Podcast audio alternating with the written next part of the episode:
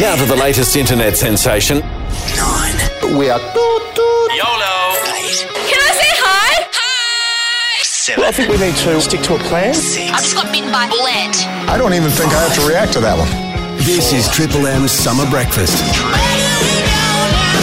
With Seb Costello and Lawrence Mooney. You, uh, my good friend, Seb Costello, you would be uh, called, your second reference if you're in the Herald Sun today or being reported on National Nine News would be Good Samaritan.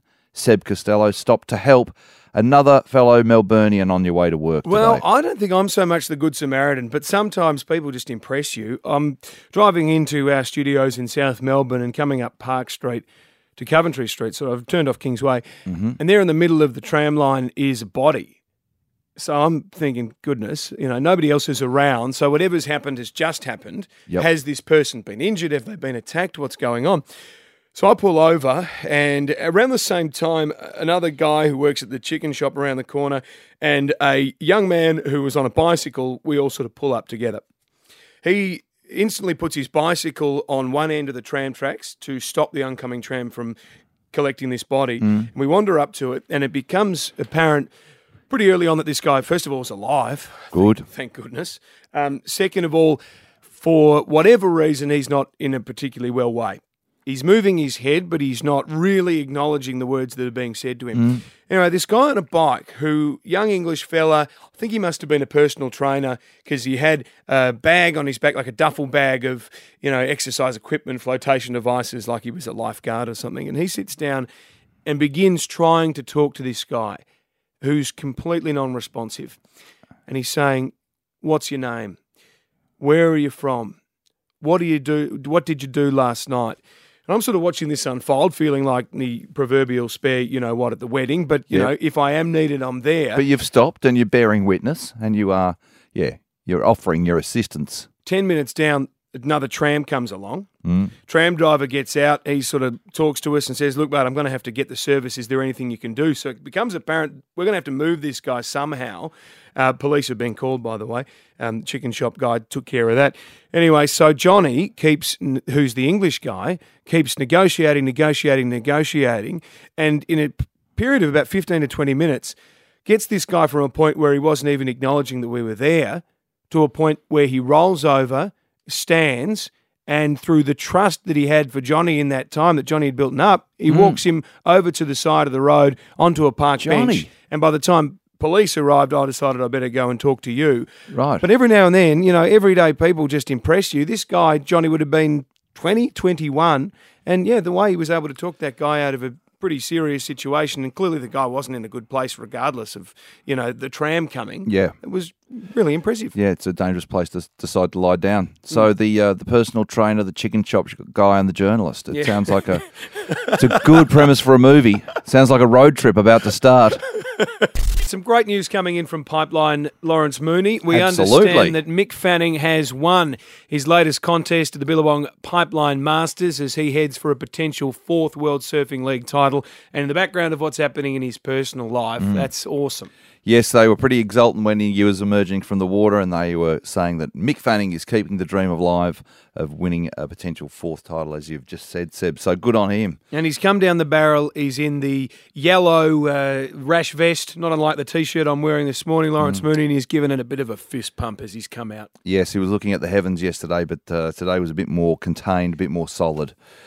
Can I just throw in too, I know we've uh, got a little bit of Ed McIndas to get to, but as we just sign off on the world of sport, mm. reports this morning, Jose Mourinho has been sacked from just Chelsea. Seven months after winning the title. Uh, they won the league last year, or at the beginning of this year, and uh, now he is gone. And the replacement is a name that is very familiar to us. According to The Sun, the highest selling tabloid in the U K, Huss Hiddink is set to replace Jose Mourinho at Chelsea.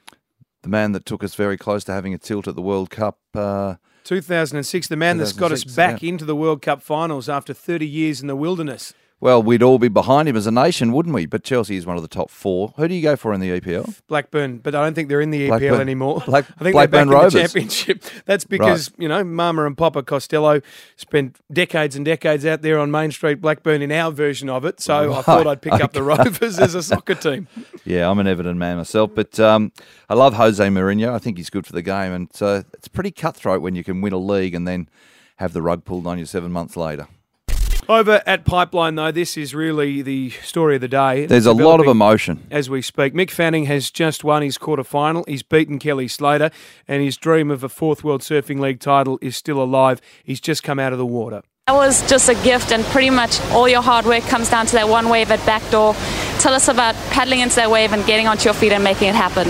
Yeah, it was, you know, I I just felt the sun come out, and you know, usually when the sun comes out, a wave comes, and I just, you know, it's one of those things. It's like you got to sit there, and you, you train so much for moments like those, and um, you just got to be composed. You know, if you freak out, then you'll probably fall. So you just got to try and stay relaxed, and um, yeah, just got lucky that it actually opened up.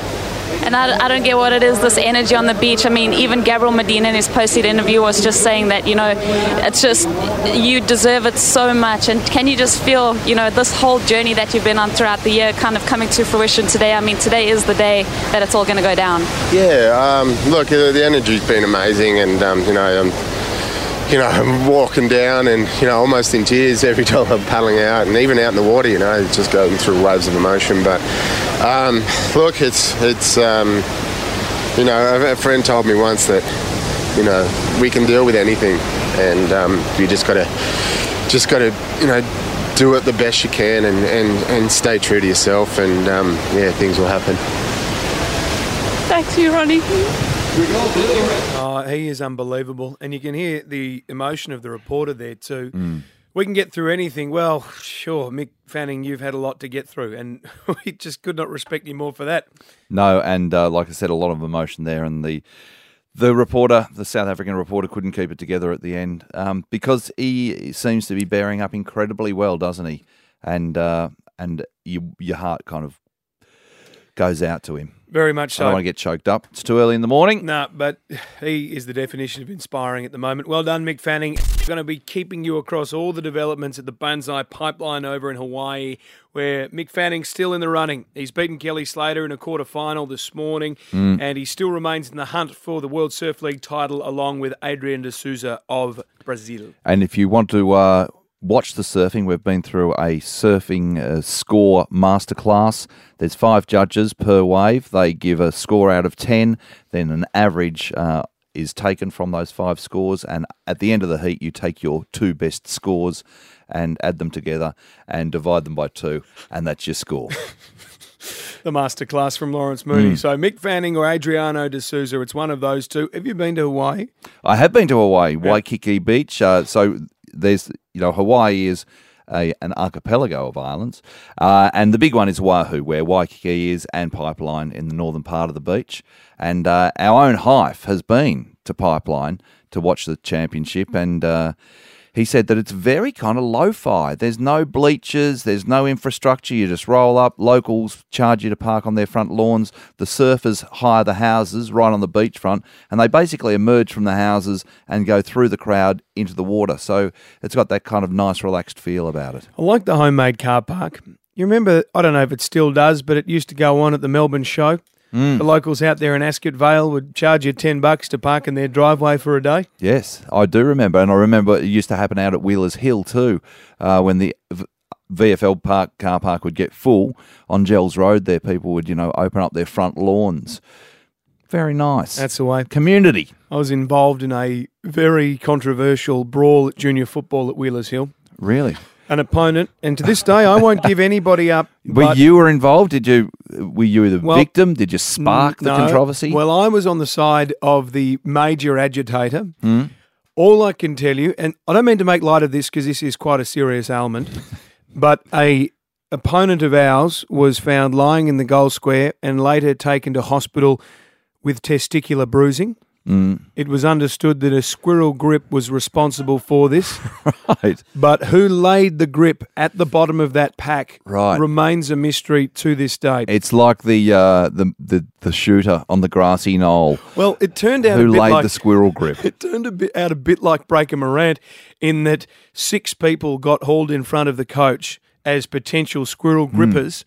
and not one of them gave each other up. So all six were suspended wow. over the squirrel grip. So I guess uh, if a D N A sample was taken, they could go back and find the, the actual squirrel gripper. If you could match the fingerprints mm. to the actual lolly bag, what? Maybe yes, you could. What league are we talking? Junior uh, football? No, league. It was junior. It was school school football. Right, school football. Yeah, Caulfield Grammar have a campus out that way. Wow. So yeah, it was uh, the Battle of well, Wheelers Hill. Well, a, a squirrel grip is is one thing, but it's always better than a hopawate. He's checking your lists. He's checking it twice. Um, so what do you want for Christmas, Seb Costello? A very good question. A new pair of shiny black shoes. Really? Yeah. Patent leather or? Yeah, probably. It depends how much I can squeeze out of the family unit for said pair of shoes, but mm-hmm. that's probably on the top of the list. Well, the patent leather are to be worn with a dinner suit, and uh, then you've got to step down from that. But are they, they for your day-to-day reporting duties or um, for stepping no, out? Something a little bit a little bit flashier. Oh, nice. Yeah, something to get the old heel and toe going on the dance floors around Melbourne. Um, I, uh, I haven't got many requests this year, I've got to say. Uh I, I, I vaguely alluded to a rowing machine, so I, I don't know whether that's coming on.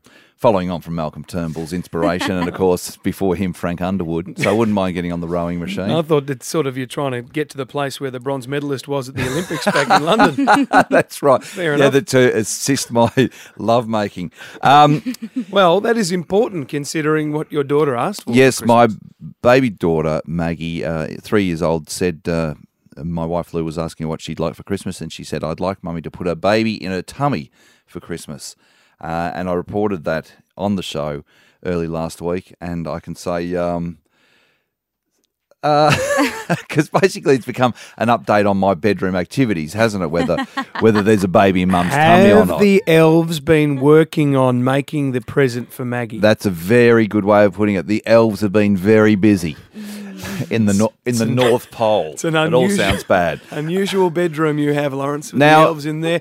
Look, I'd like to only, invoice, yep. uh, in, introduce another voice here. It's our reluctant producer, yes. Sarah Fayor. Hi, morning. Hi, Sarah. Morning.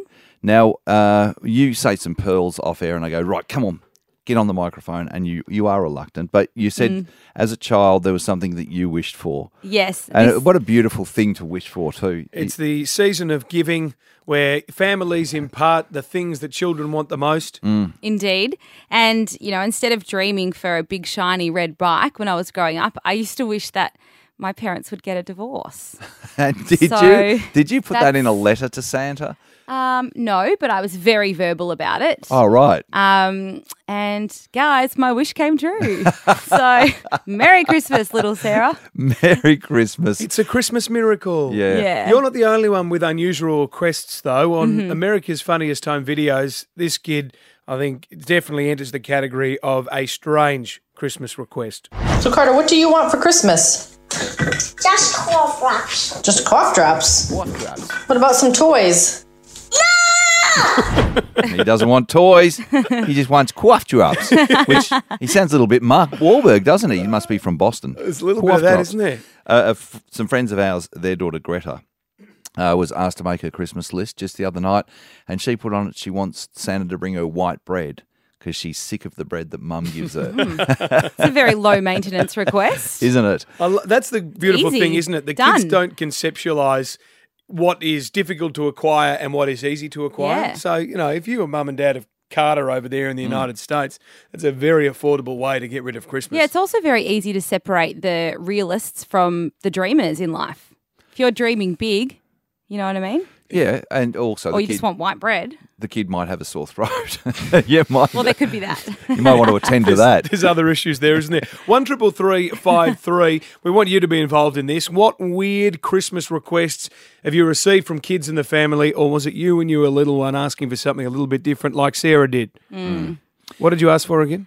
for my parents to get divorced. Um. In nineteen seventy-seven, I was twelve years old, and uh, I requested a, a slug gun. Some friends had slug guns. They shot birds. I wanted to put some birds to death as well. And I asked and asked and asked, and my parents said, no, you're not getting a gun. You'll shoot one of your brothers.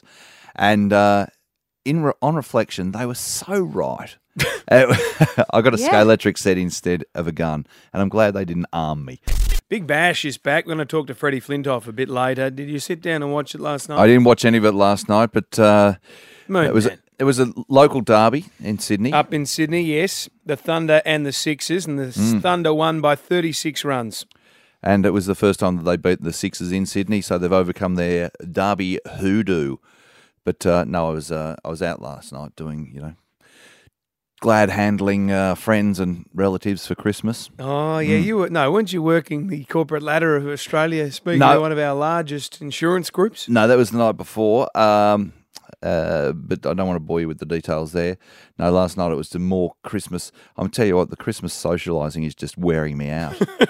It's a, just a marathon. By the time you get to Christmas Day, you just fall over. Yeah, fair enough. Press well, the ribbon. Thunder batted first. They made four for one hundred fifty-eight off their twenty overs. Sixers went in. It didn't go so well for them. They went mm. for naught for twenty-eight to fall to eight for eighty. Finally all out for one hundred twenty-two. And as you say, the Thunder's first victory against the Sixers in eight matches. Mike Hussey, pretty happy Ooh. to finally bring up the win.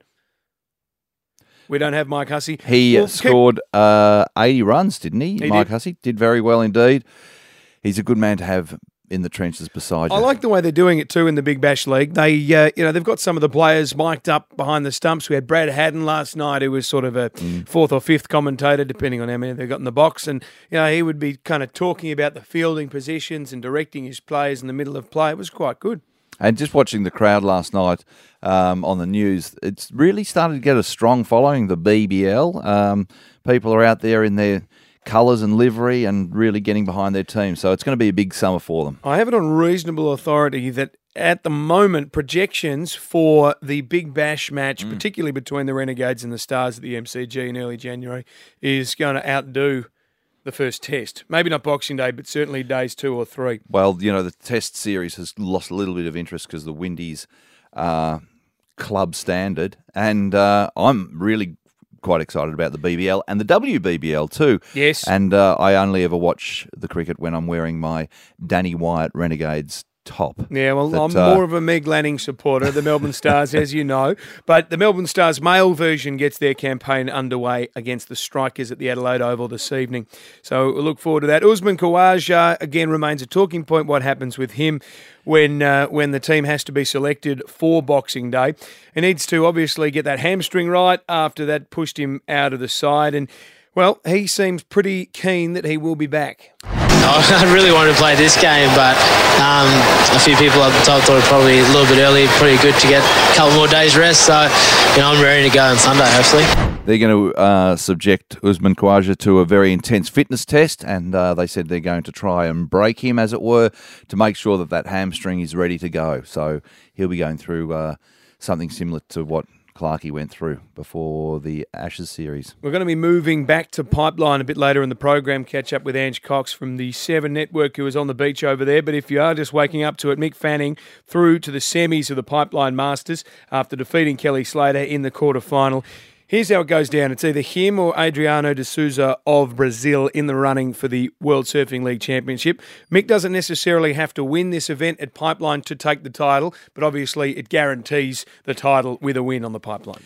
I have been to Brazil, and uh, you go to Copacabana Beach or any of the beaches there outside Rio, and uh, there's guys surfing, and when they find out you're from Australia, there's a worship of Australians. Uh, they love Australian surfers. They love Australian surf gear. They're all decked out in Billabong and Quicksilver. It's uh, it's quite nice to, so, you know, ride on their coattails, because I'm a rubbish surfer. have, you, have you given it a crack? I have given it a crack. It's something that I have been unable to pull off. You're wearing a surfing T-shirt. Yes. U S International Surfing Contest. Well, we went through this before, my, that I'm a pretend surfer. Yeah, I know. As so a kid. You had that phase. Yeah, yeah, I had that phase. Do you so have any still... photos with the sort of longer hair grown out? Yeah, I, I probably do. We'll need to get that on the Twitter. Here's a bit of Mick Fanning after he made his way through to the next round of the Banzai Pipeline Masters. It's one of those things, it's like you got to sit there and you, you train so much for moments like those, and um, you just got to be composed, you know. If you freak out, then you'll probably fall, so you just got to try and stay relaxed. And um, yeah, just got lucky that it actually opened up.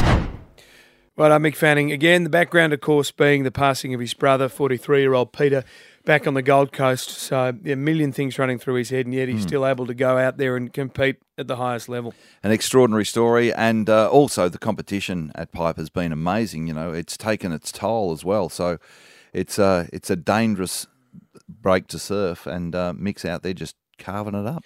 What are you doing? You're hitting the bay today? Hot in the city. Uh, good question. I wouldn't mind, actually. Those bay beaches will be full, so if you're out there, make sure you slip, slop, slap. Yeah, absolutely. In the true tradition, though, of television news, of which I'm a part, Lawrence, the mm. expression is Melburnians flocked to bayside beaches. That's right. It's As like... the mercury sizzled to a top of thirty-seven. Mm. And if Richmond ever win a game, they, they roared to the lead late in the final quarter. The Tigers bared their teeth under great pressure. And clawed their way back. I love... Uh, Lawrence I, Mooney, Nine News. I love uh, news cliches. They're great. Yeah. Mm. Oh, absolutely. I mean, let's not forget, Dawn revealed the extent of the damage. It always does. That's right. Mm. Oh, it's great. Yep. We should put a list together. An emergency situation mm. on a normally quiet suburban street. Do they have a school where you have to learn all this stuff? Is it on a whiteboard? Absolutely. If you've got a favourite, feel free to give us a call, one triple three five three, or on Twitter at M M M Hot Breakfast, your mm. favourite news cliches. Every parent's worst nightmare. The story no parent can afford to miss. But that's more current affair, I'm, well, I'm thinking. Well, that's a little bit of their space. Yeah, I wouldn't want to encroach on that sort of area. So I just want you to laden the next little bit with news cliches, please. So what have we got? Well, this is going to be difficult. Um, they're some of the biggest names in world sport. Steph Curry and LeBron James could be heading down under as part of a future tour. And the N B A's popularity has certainly bounced back. It's a full court squeeze as they head down under. On the hip pocket of Basketball Australia. No, but looking, in all seriousness, this could be exciting if it happens, and there's a fair bit of water to go under the bridge first before we get there. But essentially, the head of Basketball Australia, Anthony Moore, wants to try and lock in a friendly matchup between the Boomers and the U S A Dream Team in the lead up to the twenty nineteen FIBA World Cup in China. So we're talking about a Globetrotters type um, tour where they've got the best possible team and they're just going to run all over us. So the headline has people like Steph Curry and LeBron James in there. Yeah. The reality of it is you'd have to lock them in first, and those sort of players don't always play for the national team, particularly in a friendly. You know, they're probably more likely to save their powder or keep it dry for the Olympics, but if they were to come, that'd be fantastic. It would certainly fill a stadium, and basketball is, is re-emerging in this country, you know. It's uh, our own N B L league is, is going off now, and it's a summer competition that's going blockbuster. So indeed. Let's get back to news cliches, though. At Albert Park, morning, Tom. G'day. Have you got a news cliche to throw into the discussion? Yeah, mate. Uh, every time there's a crime report and they don't want to mention the individual's name, police are assisting with... Uh, counter person assisting with inquiries. Yes, that's mm. a good one, Tom. That's not so much the reporter's fault either. That's uh, you know the, uh, the the police obviously having to be pretty careful about what they say and not prejudicing a trial. To Lindsay at Werribee, have you got a nice little cliche for us, Linz? We got one. It's the uh, uh, the jockey is in a stable condition. That's a bit of a pun. That's a nice pun there, Linz. Thank you very much. So uh, we are taking your news cliche calls, one triple three five three. We're getting a few yep. tweets in for our news cliches from Adrian and Marty. They've both nominated that every time an Aussie loses a tennis match, they haven't lost a tennis match. They've in fact been bundled out. Bundled out of the tournament. Out of the Australian Open. Yes. It's a good one, isn't it? I do like it. Let's talk about the round ball game, because in July of next year, Europe's best footballers are back in Australia. The International Champions Cup will be launched. Triple M is right behind this one. And this year, Juventus, the giants of Italian football, will be going alongside Tottenham Hotspur and the Melbourne Victory. And to talk more about it is the man that knows everything about football or soccer, whatever you call it, in this town. From the Herald Sun, he is their lead football writer, and his name is David Davidovic. Good morning. Good morning, boys. Mate, thanks for joining us. First of all, is there a soccer cliche that gets your goat as a man who covers the game around the globe? Oh, look, there's a, a couple of uh, local favourites, you know, the one week at a time, which can apply to uh, to all sports. Kevin um, Muscat doesn't mind a bit of one week at a time. Very much so, particularly off the back of uh, three losses now. Uh, that's football. Uh, that's another uh, yep. another favourite. Yep. One that's probably more, uh, you hear more abroad, is uh, the ball is round.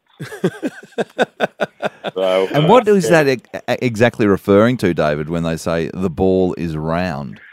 I'm not really, really sure, Lawrence, right. but uh, I guess it's, uh, it's it'd usually be used by the uh, the favourites, you know, when... Uh, right.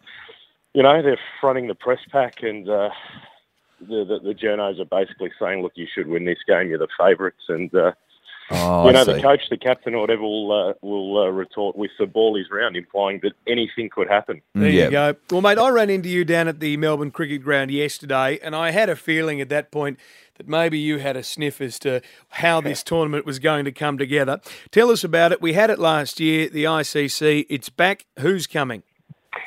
All right, so the uh, two big teams coming from Europe are Juventus, the uh, Italian giants, and then Tottenham uh, Hotspur from the English Premier League. So um, they're uh, two at the moment. There will be a third uh, European team confirmed uh, within the next couple of months. But uh, the other big news is the addition of the local team, Melbourne Victory, uh, which is in line with uh, what they've done over in the U S and in China, where they've added a, a few of the local teams uh, into the uh, the I C C tournament. But um, look, I, what I like about this is uh, last year I, it was it was great seeing all these megastars on the M C G, Ronaldo, uh, et cetera. But probably yeah. lacked a little bit of atmosphere. So what I like is that Bart Campbell and his crew have actually you know gone away, listened to the. Uh, the public, and uh, they've brought Melbourne Victory in there, and I think that'll add a lot uh, in terms of, uh, you know, the colour and atmosphere next year, and great to see a, a local team uh, rubbing shoulders with the world's best. And uh, there's speculation about who that third team might be. Uh, so far, Barcelona has been mentioned, maybe one of the big Spanish clubs. How many teams all up in the competition, the International Champions Cup? Yeah, so there'll be four. Um, last year there was three. It was uh, Real Madrid, Manchester City and Roma. Mm. Um, this year there'll be four, but the way it'll work is that uh, Juventus and uh, uh, Juventus and Tottenham will play two apiece. Uh, Melbourne Victory will play one, and then the final team uh, T B C, uh, which is likely to be from Spain, Lawrence, but not sure it'll be Barcelona. I think it might be one of the uh, the other clubs. Mm-hmm. Um, but yeah, that's still uh, speculation. Obviously, uh, yeah, they'll play one game also. Um, yeah, so uh, same number of games as last year, all at the M C G. Um, These two teams, Juventus and Tottenham, probably don't have the uh, the star billing that uh, Real Madrid and, uh, and and Manchester City had, Real, Real Madrid in particular, but they've got very good supporter bases here, and I've got no doubt they'll go close to uh, uh, packing the M C G I'm in sure. uh, July next year. We're talking to David Davidovic from the Herald Sun with the announcement that Juventus and Tottenham Hotspur are on their way to Melbourne as part of the International Champions Cup next year. The Tottenham Hotspur fans... what are they like? Are they going to b- bring a bit of atmosphere to the M C G? Well, that's the uh, that's the beauty of uh, being a Tottenham fan. You just never know what to expect. Uh, that club uh, has has promised so much over the years. They've got so much potential, but uh, you know they're they're really exciting to watch. When I was over there for a few years, I used to go to White Hart Lane, one of my uh, favourite places mm. to go. Always entertaining. But um, the good news is that, and they've got a very young, exciting team uh, headlined by English striker Harry Kane, who's, uh, you know, the hottest uh, young property in the English Premier League.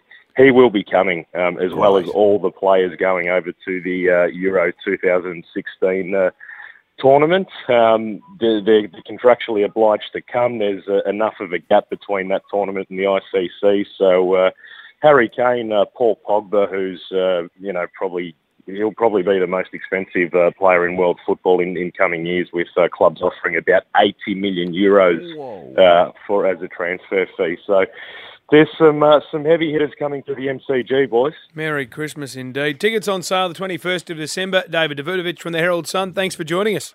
Good on you, boys. We got any Tottenham fans listening? I understand that they're fairly good singers, some of the Tottenham fans. I'd love someone to give us a verse or two of some of the finest Tottenham chants. Mm, keep it clean. It's a good point. Keep that dump button close. I'm phoneless. Well, you can't be in this day and age. Mm, it no. is your office. It's, it's your. It's the. It's the hub. Your email. It's gone to the big iCloud in the sky. And you don't even actually use the phone much anymore, do you? It's just text and email. But how are they going to contact you? You're a man on the ground. Uh, you're a, you're the boy reporter. You're Tintin for this city. Well, I was... Thank you. You can be and Captain, Captain Haddock. Haddock. so, well, I was using it yesterday. I am Captain Haddock. Yeah, well, that's right. You don't ah, drink quite barnacles. As much. Yeah. Mm. Um, and, and I was using it yesterday, and the screen um, was having a bit of a, a, a spasm, so it would like automatically open apps and close apps, and oh, right. you know when it does that, you know that its little brain is about to fritz right out. Mm, and I thought to myself, you know, being the I T professional that I am, the way to fix this will be to belted against the dashboard mm. of my car. Who do you think you are, Fonzie? Just yeah. a, give it a little thump. Jukebox style. And so I did that, and then unfortunately all the apps went from my phone, and it started looking a bit like a Jackson Pollock with just colour lines yeah, going up over. and down. So it's You do gone. realise that um, banging as an engineering procedure only works with mechanical things generally.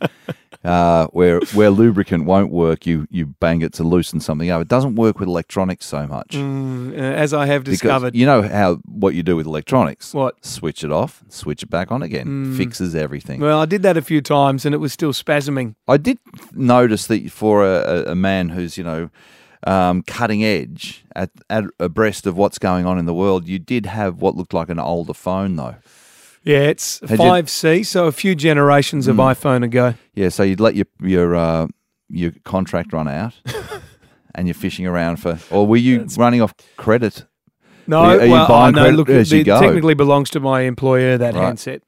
Okay, hang on. I probably. Sh- That's why you've smashed it on the dashboard oh, of a, no. a crew car. Let's get to a. I shouldn't have admitted that. The last time I saw the Seven U S correspondent Angela Cox, we were both standing in the car park of Levi Stadium awaiting Jared Haynes' first game in the N F L. She joins us now on a far more serious story that's taken on a lot of significance given the passing of Peter Fanning, Mick Fanning's brother.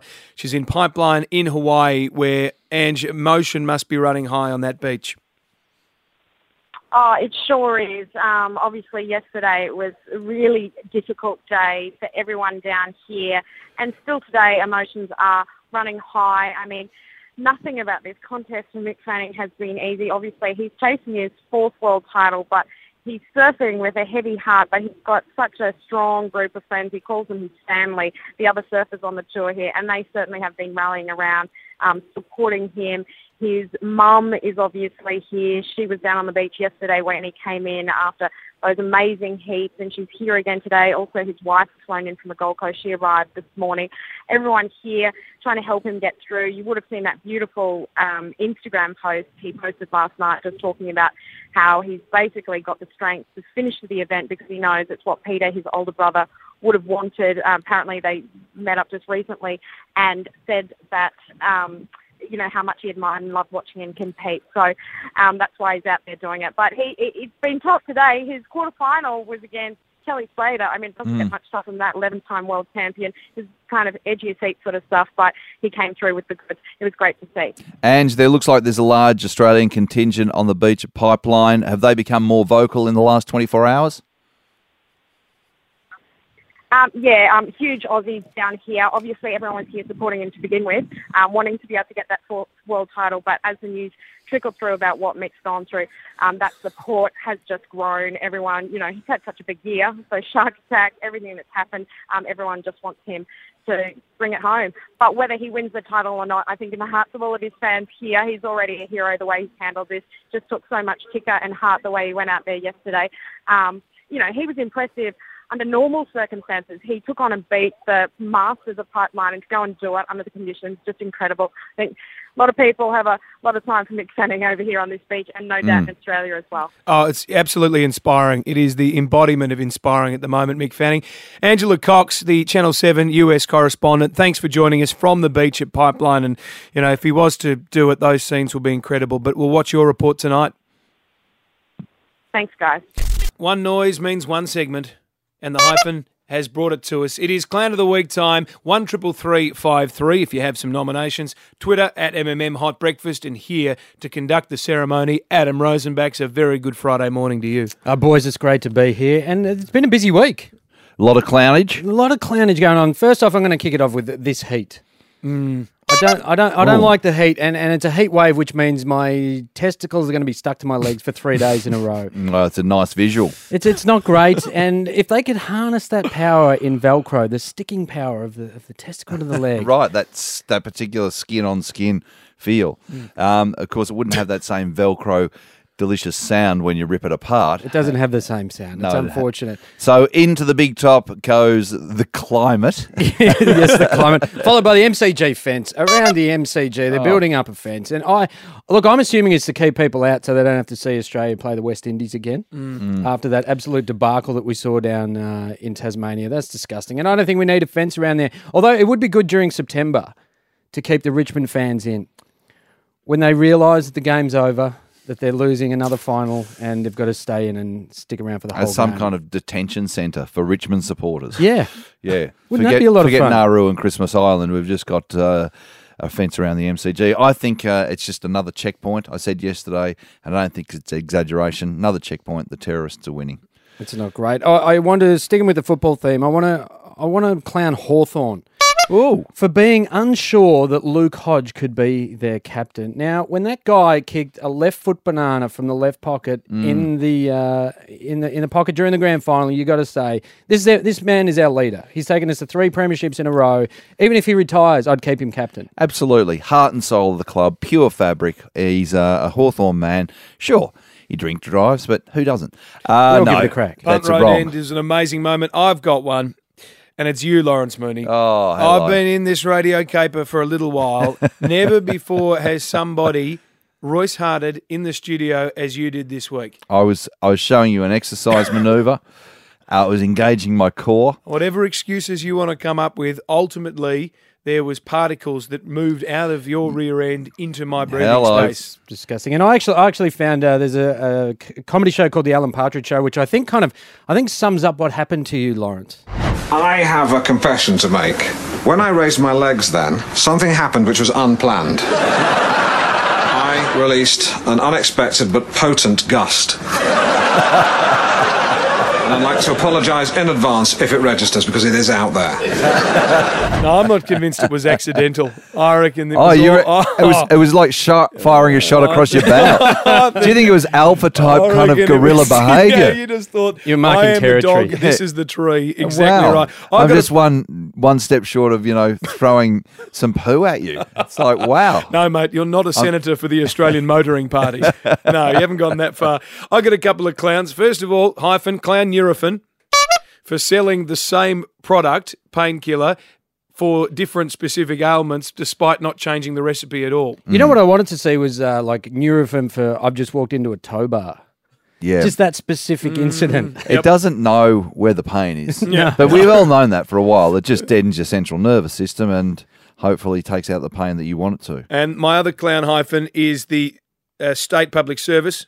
Particularly the person who thought it would be a good idea to take Rudolph, the reindeer, mm. off. Oh, he's not a reindeer, he's a deer. A deer it yeah. is very tempting to call him a reindeer, but to take him off Andrew out in Mansfield there and decide that the appropriate thing was not to give him to an animal shelter, but was to destroy Rudolph. Mm.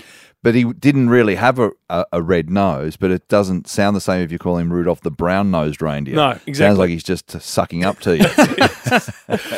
Let's go out to Mount Evelyn. Morning, Kim. Have you got a nomination? Morning, boys. Yeah, I do. Last night, uh, watching the cricket, Michael Dunn dropping that sitter. That was the worst oh. drop. I think Howie called it the worst drop he'd ever seen in the history of the Big Bash League. Take us through it, Kim, because it was a high ball. I think it was Shane Watson who was batting, went yeah. straight up in the air uh, to mid, mid off, off and, under it. And uh, Lum wasn't it's even yours, looking Lummy. at the ball, was was he?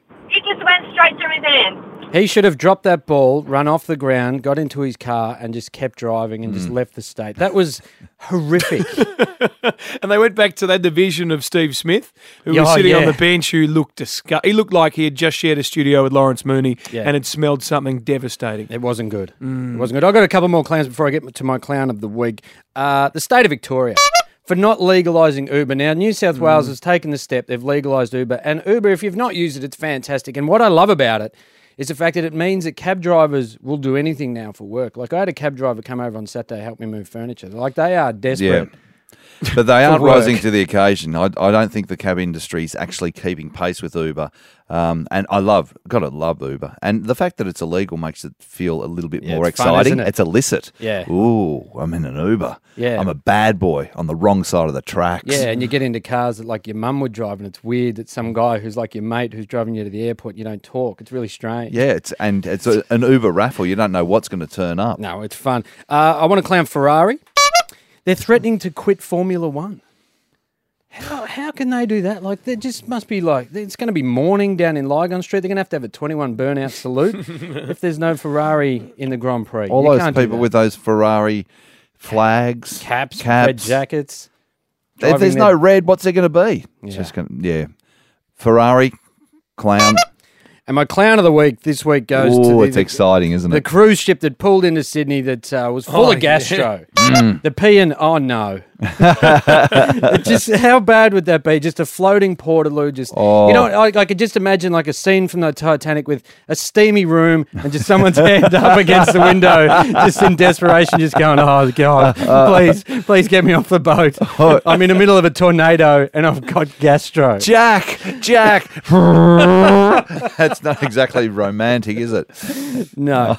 But you and I, Lawrence, we have we almost we shared a cruise together. We almost did. Uh, a couple of years ago, we went up to Sydney to get on board the Carnival Spirit, I think it was. It was indeed. And uh, halfway to Sydney on the flight, you came to my seat and started violently shaking me. And I, I was kind of like a little bit asleep. And I wake up and Rosie's shaking me. I looked up and said, "What's wrong?" He goes, Uh, I forgot my passport. I forgot my passport. And he was hyperventilating. And I thought, you know, he's going to take some cutlery and head up to the cockpit and say, "Turn this around." So I said to you... Yeah, very calmly and collectedly. Mm, I said, uh, just relax, mate. They'll just issue you with an interim travel document when we get there.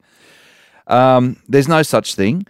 Uh, they will give you one if you've, you've got a dead relative or some kind of an emergency overseas and you haven't got a passport. Yeah. D F A T will give you an interim travel document. Yeah. Or if you've but, lost one. But the ship isn't going to offer offer you one yeah. because you're...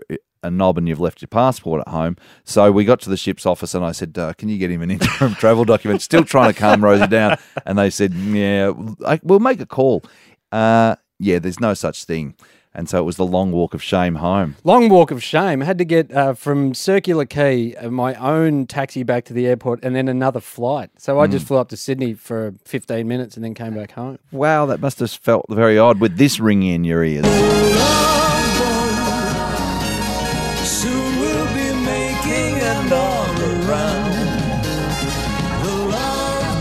But to simulate being on the boat, what I did was I grabbed a dodgy prawn on the way home and mm. just gave myself gastro for the flight back. That was great. There it is, the clown of the week in the can for another week. Adam Rosenbachs, thank you for coming along. Thanks, guys. Have a great Christmas. Stay and cool. Yeah, happy Christmas to you too, man. Yeah. The Big Bash is back. Victory for the Thunder last night in Sydney. And a man who forms a very big part of the commentary team of the ten Network's coverage of the Big Bash League is a legend of English cricket. And he joins us on the line now. Good morning, Freddie Flintoff. Morning, fellas. You all right? Uh, doing all right, mate. Uh, now, we will get to your performance against Australia in your career later because that's what we all remember you for. But, mm. uh, mate, you must be looking forward to getting out there in the commentary box this year, not playing but having a bit to say about the quality of twenty twenty cricket. Yeah, I can't wait. I did play last year. I was shocking. Um, but, but the chance to come back and do the commentary, sit in the commentary box with Gilly and, and Fleming and people, oh, it's going to be great. We saw last night the opener. And then I'm off to Adelaide today um, to call the second game. It's going to be brilliant. The tournament, the standard, everything about it is just is just fun. And an exciting addition this year is the W B B L as well. Yeah, well, women's cricket in England is something which is booming. You know, the girls in England have done mm. better than the men for a period of time now. So the W B B L, oh, it's a great initiative. Give the girls a chance to play on the big stage as well. Um, and hopefully people come out and support that and watch it on T V too. There is an English player by the name of Danny Wyatt who's with the Renegades. I don't know if you're familiar with her, Freddie? Yeah, I was in the nets with her a couple of weeks ago when I was over mm. um, at the M C G. Well, yeah, she's feisty, Danny. She's a competitor. Oh, she's fantastic. Absolutely. And Danny uh, gave me her shirt, and uh, I've got a bit of a crush on Danny, but um, that's why I raised it. That. She didn't mention Lawrence Mooney by any chance, did she? Pardon? Long pause says all we need to know. Mate, we did want to play you this, though, because your old partner in crime, Kevin Peterson, was doing a Q and A uh, in Australia last night, and he was asked a very specific question. How much did you and Freddie drink after winning the Ashes in two thousand five? Mate, we drank a hell of a lot. uh, was that the case? Well, yeah, because we, we, we had an open-top bus parade the next day. I didn't go to bed. um, I just went, I just went straight through and then ended up at ten Downing Street, the Prime Minister's house, um, in his in his cabinet room, and got kicked out. That... Um, it was a, it was a great day. That's a bit much, considering people that used to live at ten Downing Street. I mean, I don't think you would yeah. have been out of place had Churchill still been in office. Oh no, yeah, but it was it, it was an amazing time. You know, I think everyone got caught up in two thousand five, beating that Australian team, and was so good.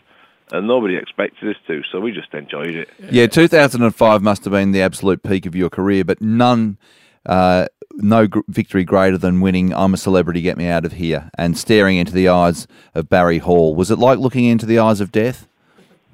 Oh, for Barry it was, yeah. He, did, he just he just, he just caught me on a good day. Um, but, yeah, that's Celebrity, because it was strange, because I get asked every year in England to do it, and they always say no, and then got a chance to do it, I thought, why not? Um, and although me and Barry had a bit of a bit of a moment, yeah. um, he's a good bloke, Barry. He's, he's a pussycat, really. Yeah. Mate, I remember uh, watching the T V series about you embarking on the fight career, and of course Barry gave it up a little bit early. I'm sure it's been proposed that you and him might put the gloves on and go oh, a few rounds. Would that ever happen? No, it wouldn't. No. I mean, your your voice I mean, went up I mean, an octave then, Freddie. I was going to say, have you seen, have you seen the man I fought? He was like a homeless man from America. there's, there's, there's no way on earth I would be fighting Barry Hall. It'd be, it'd be like taking a butter knife to a gunfight. It, it's pointless. Oh, it's fantastic. Well, mate, you'll be on our screens tonight on the ten Network with the Stars, taking on Adelaide, and we'll look forward to it. Freddie Flintoff, always a good laugh. Thanks very much, fellas. Cheers, thank you. Cheers, Freddie. All the best. What a great guy. Yeah, we like Freddie.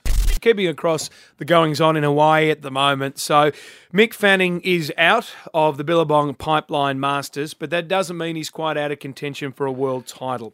At the moment, there is a semi going on between Adriano de Souza of Brazil and Mason Ho of the United States by way of Hawaii.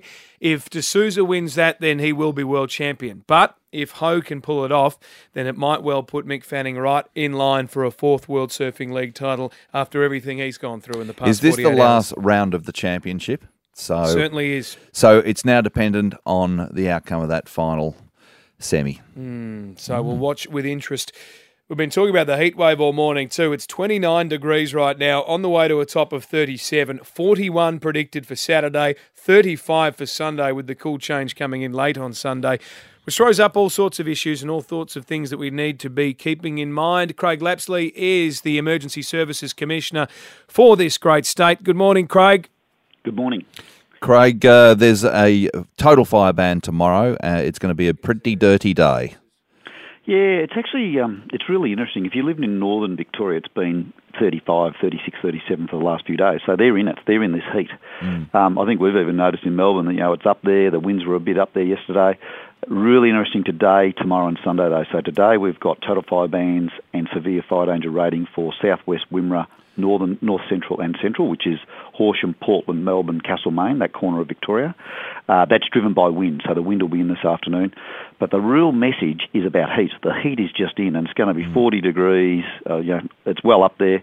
Overnight temperatures will be in the mid-twenties. I think the forecast looks like at twelve o'clock on Saturday night, it could be close to thirty degrees at twelve o'clock at Saturday night, so it's going to be hot during the nights.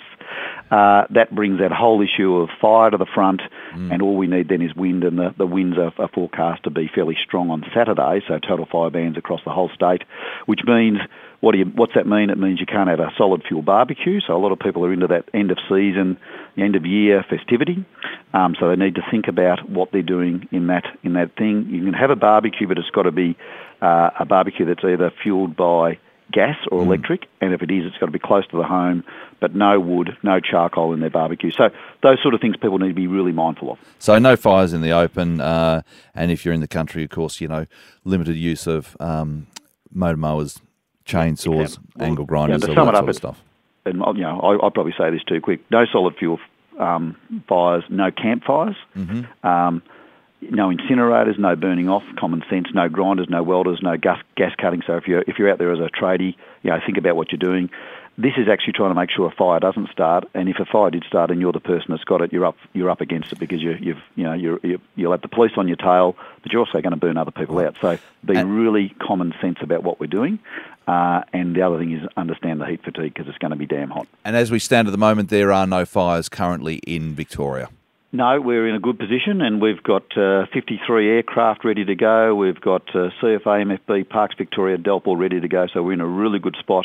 What we need now is the community to do their bit, uh, and together we'll get there, and it'll be a good outcome, but it's got to be heat safety and fire safety for this weekend. Just quickly, before we let you go, Craig, just to clarify, are there any controlled burns going on? Because we know what happened back in grand final week when that got out of control. There's no controlled burns. We're out of that period. Uh, obviously, that's that shoulder of, of that September-October period, and you know the terrible Lancefield fire, which uh, everyone's well aware of, uh, but no controlled burns. That's not where we want to be at all, and it's not the time of the year to do that. Good to hear. Emergency Management Commissioner Craig Lapsley, thanks for your time. Thanks, Seb. Uber a talking point today with New South Wales making them legal. And we've been sent some vision of an Uber passenger, which is pretty concerning stuff. She was riding in an Uber on Wednesday night near the Melbourne Museum when a taxi driver began abusing her from the lane to their left. If you look at the video, you can clearly see this taxi driver as he pulls over in front of the Uber, blocking it in, then gets out of the car to personally abuse the woman through the window. Here's a little taste of what was captured on mobile phone footage. You f***ing idiot, you f***ing.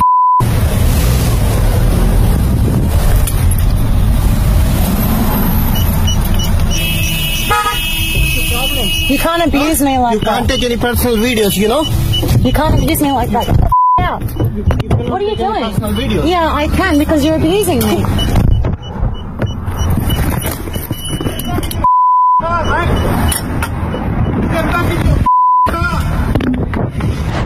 The victim of that taxi driver abuse joins us on the phone now, Nelly. And for those who haven't seen the video, is that sound of that taxi driver spitting on you? Yeah, yeah, it is. So uh, what unfolded, Nelly? You get into a, an Uber and then a taxi is beside you and uh, the abuse starts. Then run us through what happens from there. Um, so the only reason he would have known it was an Uber was because of the navigation system on the dashboard. Mm. Like, um, and he just started heckling out as if what you can hear. Um, so I took a photo of his car because I was like, I'm going to send this to Silvertop Taxis. He can't abuse us. At first, we were just kind of joking with it, like mm. we were like, haha, you know, he has no passengers, he's probably just jealous, you know. But then he kept going, and um, then I, I realised that it would probably would have been my word against his if I had just taken a photo. So when we got to the lights, I did press record, and then that's when he got out of the car and went crazy. And spat on you. Yeah. Well, that's that not... was within fifteen seconds. Like, we hadn't even said anything back to him, like... It sounds really confronting. The, the bow you sort of draw in your head, Nelly, with all the tension at the moment between taxi drivers and Uber, was that this may be some sort of, you know, response by the cabbie to the fact that you were using Uber. Is that how you feel it was unfolding? Yeah, it was clearly some kind of vendetta he had against Uber, because, like, it was unprovoked, and he was very, very, like, he just kept on screaming, effing Uber drivers, mm. you know. And, um, yeah, I think it was just due to the nature that they really are taking a lot of their business, but for good reason. And, and that's you... exactly why. It's, exa- it's just reaffirming why me and so many other people don't use taxis, because they're like that all the time. And have you taken this any further? Have you contacted the taxi company or the police? Yeah, I've contacted the police um, on the night it happened. So I was really upset when it happened, and all my yeah. friends, they said to call the police. So I was um, planning on pressing charges, and... So I gave them all the information, and then they said um, that it would need to go to court if I wanted to. And I was like, okay, if you need to. Um, but they said that they would argue that, she's like, you're not going to like this, uh, but you were driving an illegal car. So that's what they're going to argue. Right. And um, I, I was really taken aback by that, because I was like, I don't, I don't think it matters where I am. If someone spits in your face, you're not, you're not going to enjoy it. You know? Yeah, well, that's right. It's abusive behaviour, regardless of where it took place. Look, Nelly, let us know if we can be of any assistance going forward. Thanks for giving us a call, and no doubt that vision will be up on the Triple M website a bit later. Pretty yeah. confronting stuff. We'll put a call into the Victorian Taxi Directorate as well. That's Nelly there, who was the victim of abuse from a taxi driver as she travelled near the Melbourne Museum on Wednesday night. We understand that Adriano de Souza has won the World Surf League title for two thousand fifteen, but I don't think anybody has lost an inch of respect for Mick Fanning. No, there was plenty of Brazilian flags in the drink when de Souza pulled down uh, his final surf. Still uh, inspiring, the effort he has put in. But yes, ultimately, Mick Fanning falling short of a f- fourth World Surfing League title, but he has bigger things to concentrate on at the moment. Let's talk music. From the Cherry Bar, good morning, James Young. Oh, good morning, Seb. Lawrence, great to be here. Of course, it's Friday the eighteenth of December. It's the last Friday before Christmas. Mm. All the Christmas elves very busy making the dog houses that will be filled this evening. It's probably the most famous Friday on the year for people who are currently listening, about to pull the ripcord just a little bit too hard this evening and find themselves in an Arctic zone for the next day or two. I actually like to go early. I went out last night. You know, I like to right. beat the rush. Get get home unnecessarily at three o'clock on a Thursday evening. Great idea that was. And there it was.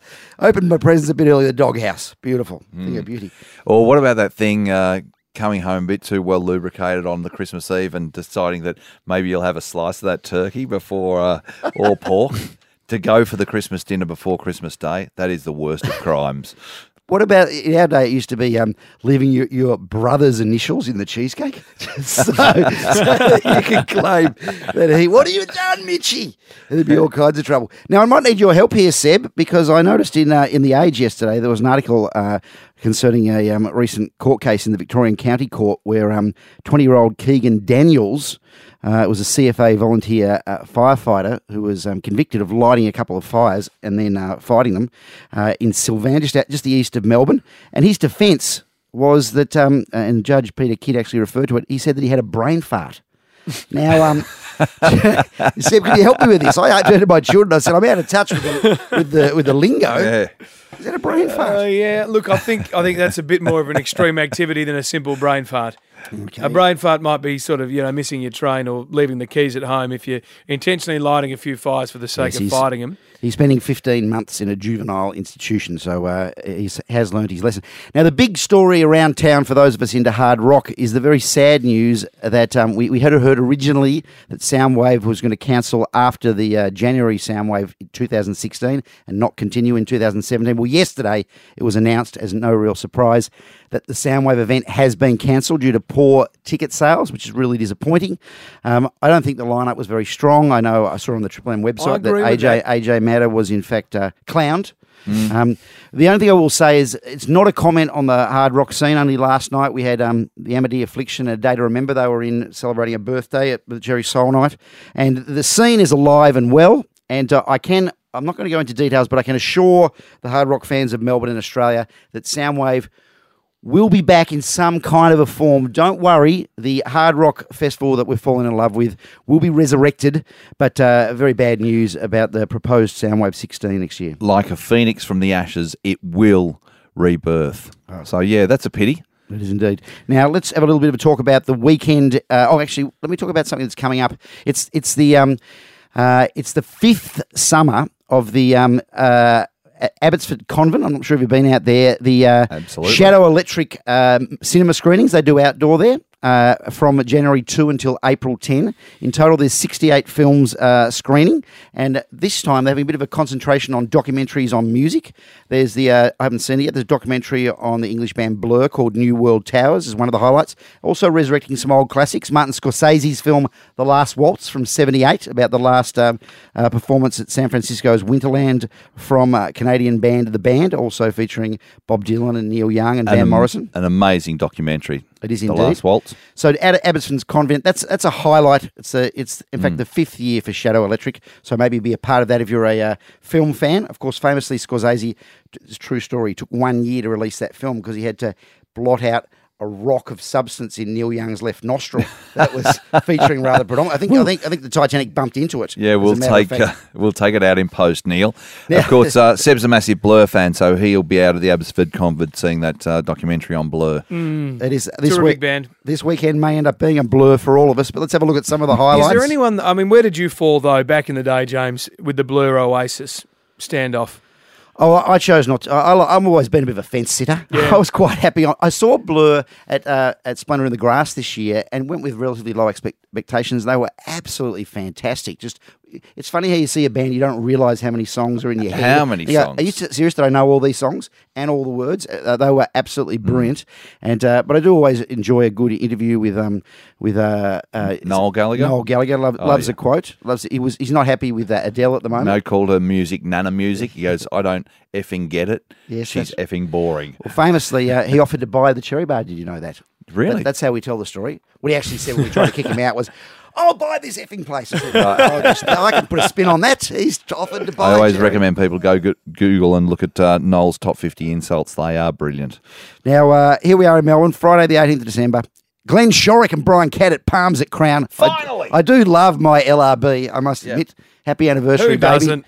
Drunk Mums are playing their Christmas show at the Ding Dong Lounge. Good. Um, uh, Caius are celebrating, or the, Caius the band, it's the twentieth anniversary of, of their And the Circus Leaves Town record. It's being celebrated by My Left Boot and the High Times at a little bar called Cherry.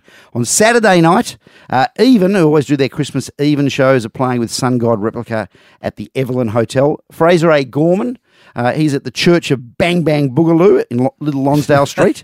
The Tarantinos are a fantastic band who play songs from the various Tarantino movies. Right. Very popular. They're at Suki Lounge in Belgrave. Uh, great um, hard rock band, the King Parrot, are at uh, Ding Dong.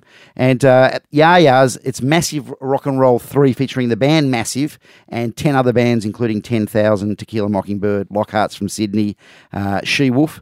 And if you happen to be a fan of The Runaways, uh, at Cherry, the band called Cherry Bomb is doing a one-off performance honouring the history of Joan Jett and that band, uh, The Runaways, which is a bit of fun. And I'll just go forward to Christmas Eve on Wednesday, Seb, if you don't mind, uh, at the Gasometer in Collingwood, the Carol Kings, which is a band made up of great Melbourne musicians, Tim Rogers, Davey Lane, uh, uh, Phil Gianfrodo is involved, and uh, they're doing Christmas songs on Christmas Eve as the Carol Kings. So plenty to like in and around Melbourne at this festive time of year. Magnificent, mate. Well, do you enjoy it? Have a good Christmas. I certainly shall. Have a cool Yule, Seb. In a bit of breaking news, Lawrence Mooney. Job Watson will captain the Essendon Football Club for a seventh consecutive season. And uh, we stand and applaud him. A, uh, a great guy, a fantastic player, and very humble ornament of the game. Well done, Job. So we'll keep you abreast of that. John Worsfold, in about quarter of an hour, will formally announce the leadership group for the Bombers in twenty sixteen. We've also followed up with Nelly, who was abused by a taxi driver and as she travelled in an Uber and spat on mm. around the Melbourne Museum on Wednesday night. Sarah Fayor, our exceptional producer, has tuned in to Silvertop Taxis. They haven't got anything to say just yet, but we'll get to the bottom of that. And we've also put a call into Graham Samuel, the Taxi Services Commissioner. So he will no doubt look into that with the video so clearly identifying the taxi driver who spat on her. And a very exciting week next week.